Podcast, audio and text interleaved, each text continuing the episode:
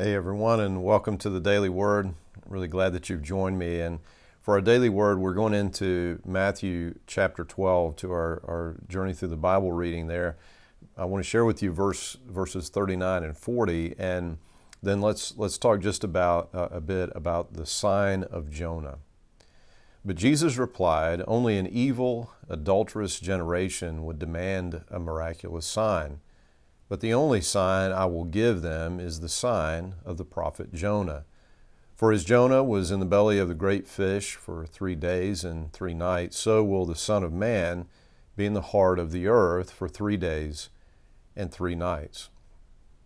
Now, one of the questions I think that, that comes up here is well, why was this a big deal for them to be asking Jesus to give them a sign that he really is who he says he is? And uh, you know, Jesus did miracles. Why, why wouldn't he just do a miracle and let them see his power? And, and the thing is, though, that, that he actually had been doing miracles. And as a matter of fact, he has clearly demonstrated throughout his ministry that he is the fulfillment of the scriptures, of the prophecy about the Messiah. If you remember, as he answers John the Baptist about the question are, are you really the Messiah? If you remember, we talked about that just a bit ago. And Jesus' response is tell John what you, you've seen. Show, tell him what, what I have shown, how I've demonstrated that I'm the Messiah, how I've fulfilled the Scriptures. And so the, the, the thing is that as the, the Pharisees are asking for him to do a sign, he's already done it right? He, he has already demonstrated he, that he is the one who fulfills the scriptures. And so they are, in fact, not trusting in the Word of God. They're, they're seeing that Scripture is being fulfilled, and yet they won't accept Jesus. See, there's, there's something else going on here that, in fact, they are resisting the plan of God's salvation that He's revealed in the Scriptures that they're supposed to be experts in. So the deeper reality is, is that they are rejecting the movement of God. They are rejecting God's plan of salvation. And if Jesus were to essentially become under their command, just do whatever we tell you, then it becomes their plan and not God's plan. They are actually uh, supposed to submit, as we all are, to God and to God's plans, but instead they want it to be on their terms. That's what's really the big deal that's going on here. And what Jesus says is that, that there's going to be this one sign. And that sign to come that he's going to give is the sign of the resurrection. That Jonah, in, in a way, is a foreshadowing of the resurrection of Jesus. He is three days in the tomb and then uh, he's raised uh, from the dead. And this sign of the resurrection actually is a part of the prophecy in regards to the Messiah. If you look into Acts chapter 2, you see there uh, in uh, right around verse 22, Peter is, is preaching and he says, People of Israel, listen. God publicly endorsed Jesus the Nazarene. Uh, says he, he did that by powerful miracles, wonders, signs through him, as you all know. Uh, then he says, But God knew what was going to happen. That in fact, it was his prearranged plan that uh, Jesus would die for us. He, he knew that he would be betrayed, he knew that he uh, would be crucified. But God released him from the, the, horrors of death and raised him back to life. Verse 24. And then he's going to quote uh, from uh, David from Psalm 16 and uh, as a part of that, in verse 27, he says of, of Acts 2 For you will not leave my soul among the dead, or allow your Holy One to rot in the grave. And it's very interesting because then in verse 29, Acts 2 29, he says, Dear brothers, think about this. Like, let's, let's actually think through this. You can be sure that the patriarch David wasn't referring to himself, for he died and was buried his tomb is still here among us. Right? He was a prophet and he was he was actually speaking on behalf of God. God was revealing to him uh, a piece, a portion of, of uh, his messianic um, uh, promise of, of salvation through the coming Messiah, the Holy One uh, of God. And so this, this was Jesus saying, this is, this is the sign. This was pointing forward to me, and, and this is what will take place. And, and then, question then, that was for the disciples, that was for the, the early believers. They were witnesses, they were folks who were hearing directly from witnesses.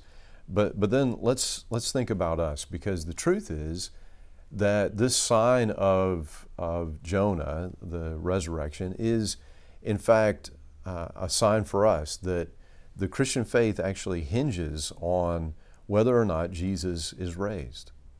Th- this is the issue. Jesus knows it. He says, This is the sign that if Jesus is raised, then everything that God has said is true. He is the Messiah. He's raised from the dead, and, and life is in him. And in fact, we can know that this is the case. There is, there is overwhelming and compelling evidence that Jesus Christ is raised from the dead. I, for me, one of the most compelling pieces of evidence is the fact that the disciples, all but one, would go on to be martyred. They, they would give their lives for the sake of the gospel of Jesus. And as a matter of fact, many, many of those early believers gave their lives for Jesus Christ. They were killed specifically because of their faith in Jesus, because uh, of their stand for the gospel. And we have to ask ourselves, why would they do that? Now, some will say, well, you know, folks die for misguided religious reasons all the time. You know, look at suicide bombers and so forth. They, they are dying for something they believe in. But here's, here's the difference um, the disciples were in a position to know whether or not this was true. And if they had made up this resurrection story because whatever, they want to gain power, they want to start a new religion, you can be sure that their commitment to this fraud, which it would have been fraud, would have ended someplace well shy of giving their lives for Jesus Christ. They were in a position to know, they knew that Jesus Christ was raised from the dead, and this is what gave them confidence to lay down their own lives. Look at the Apostle Peter.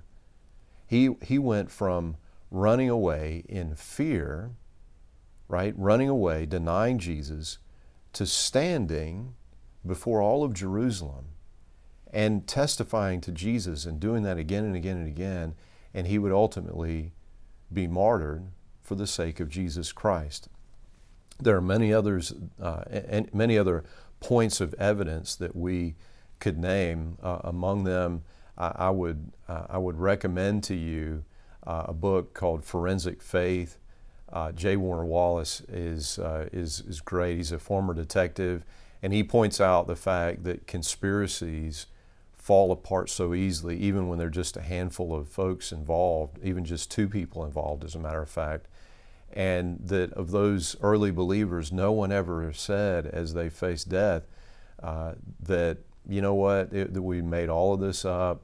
There are folks who turned away from Jesus, certainly, but of those early believers, we see them holding fast because they were witnesses to the resurrection of Jesus Christ. Now, uh, we read here that people still in his day um, rejected Jesus, and of course, this is still true today, but um, we read about the responsiveness of Nineveh as Jonah is vomited up on the beach by that great fish. And they repented. They saw what God was doing and how the Queen of Sheba came and visited Solomon and saw the amazing wisdom God had had given him. She saw what God was doing and she acknowledged it. And, and the, the calling for us is to make sure that we keep our, our hearts soft before God, to acknowledge what He's doing, to see the truth of the resurrection of Jesus and put our faith in Him, and to pray for others that their hearts would be softened. Because the truth is that, that knowing Jesus, receiving Him, accepting Him, really does come down to the disposition of our hearts. There are many who just simply don't want Jesus to be Lord, and so they, they won't look at the evidence. Let's pray for them so that their hearts would be softened by the Lord. and not only that, I just want to say in conclusion, you know, there's this this strange kind of um, uh, this strange sort of addition that seems almost like a disconnect, where Jesus talks about um, someone who uh, has the a, a, demon taken out of their lives, and they, they kind of clean up their internal uh, world, and and the the demon goes out and, and gets some buddies and says, "Hey, why don't we go back?" And then the person's in a worse position than they started, and this, uh, to me, it's not a disconnect. It is an expression of the gospel that you have folks here who are really trying to clean up their lives. They're trying to earn somehow their salvation. They're trying to justify themselves. It's their own goodness that is the, fo- the focus. And we, listen, we can try to clean up our lives any way we want, but we actually we open ourselves up to pride and self-righteousness when it's about us and our accomplishments and the point that Jesus I believe is making here is that we need the presence of Jesus Christ, the living Lord.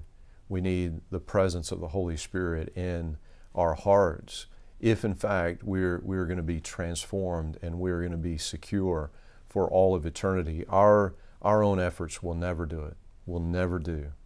We need the grace of Jesus Christ. We need His power uh, in, in our lives. And, and so, let's keep our hearts soft before the Lord and, and let us depend on His works and depend on His presence and His power, not on our own works. Let us allow His transformative work to take place in our lives.